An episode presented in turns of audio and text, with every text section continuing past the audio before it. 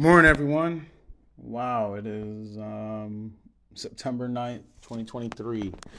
This is, uh, just wanted to, I guess, get started. Uh, the reason why I started this, because we all got to start somewhere. Just want to speak to y'all that are out there struggling through this, that, and the other. I've been through a lot. We all have. But I guess you'll have to start where you're at.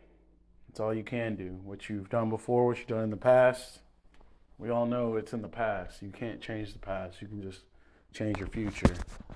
Um, every day I do 60 pull ups every day before I go to work. Uh, never started that way. Obviously, to be able to do 60 pull ups every day before work, uh, you got to start somewhere. Of course, I didn't start at all with barely any pull up.